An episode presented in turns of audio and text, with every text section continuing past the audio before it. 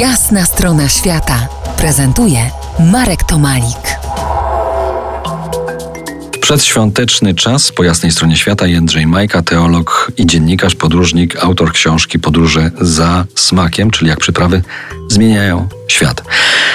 Jędrzeju, y, pieprz, czarne złoto Indii, imbir, przyprawa krzyżowców, kurkuma y, zwana szafranem dla ubogich i sam szafran najdroższa przyprawa świata, także kiedyś horrendalnie droga gałka muszkatołowa.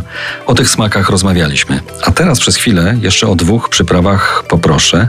Anyżek, który znam z Grecji, ale ten prawdziwy anyż pochodzi z Chin. Tak jest. Anyż gwiazdkowaty to jest ten, który najczęściej kojarzymy w ogóle z piernikiem i ze świętami u nas. No anyż ma bardzo specyficzny smak. Nie każdy jest y, jego fanem, podobnie zresztą jak z kardamonem.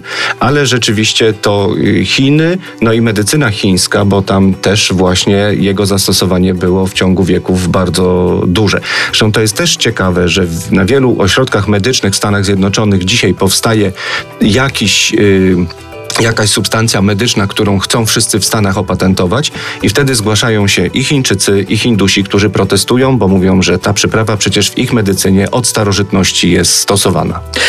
I kardamon, który ja używam niemal wyłącznie do kawy, ale to królowa przypraw. Można dodać do mięsa, do śledzi, nawet słyszałem z rodowodem gdzieś tam w Indiach z rodziny imbirowatych, a przypomina bambus. Ja niestety nie jestem fanem kardamonu.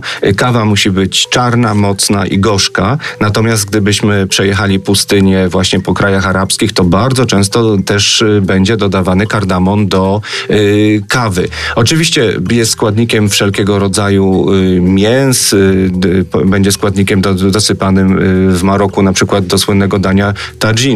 Y, więc jak najbardziej jest, dla mnie bardziej ciekawa jest jego historia niż jego smak. Z wszystkich przypraw opisanych w książce za kardamonem przepadam najmniej.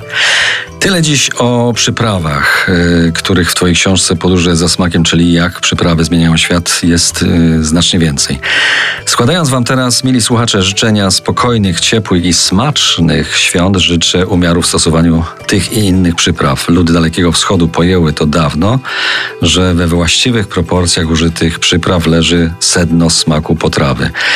Oni to mają we krwi. My tu w Europie ciągle eksperymentujemy, ale w tym też leży cała przyjemność. A święta są po to, żeby były właśnie przyjemne, czego Wam mocno życzę. Przypomnę, że moim i Waszym gościem był Jędrzej Majka, teolog, dziennikarz i podróżnik. Dziękuję Ci bardzo. Dziękuję bardzo, no i smacznych świąt przy rodzinnym stole. To była jasna strona świata w RMF Classic.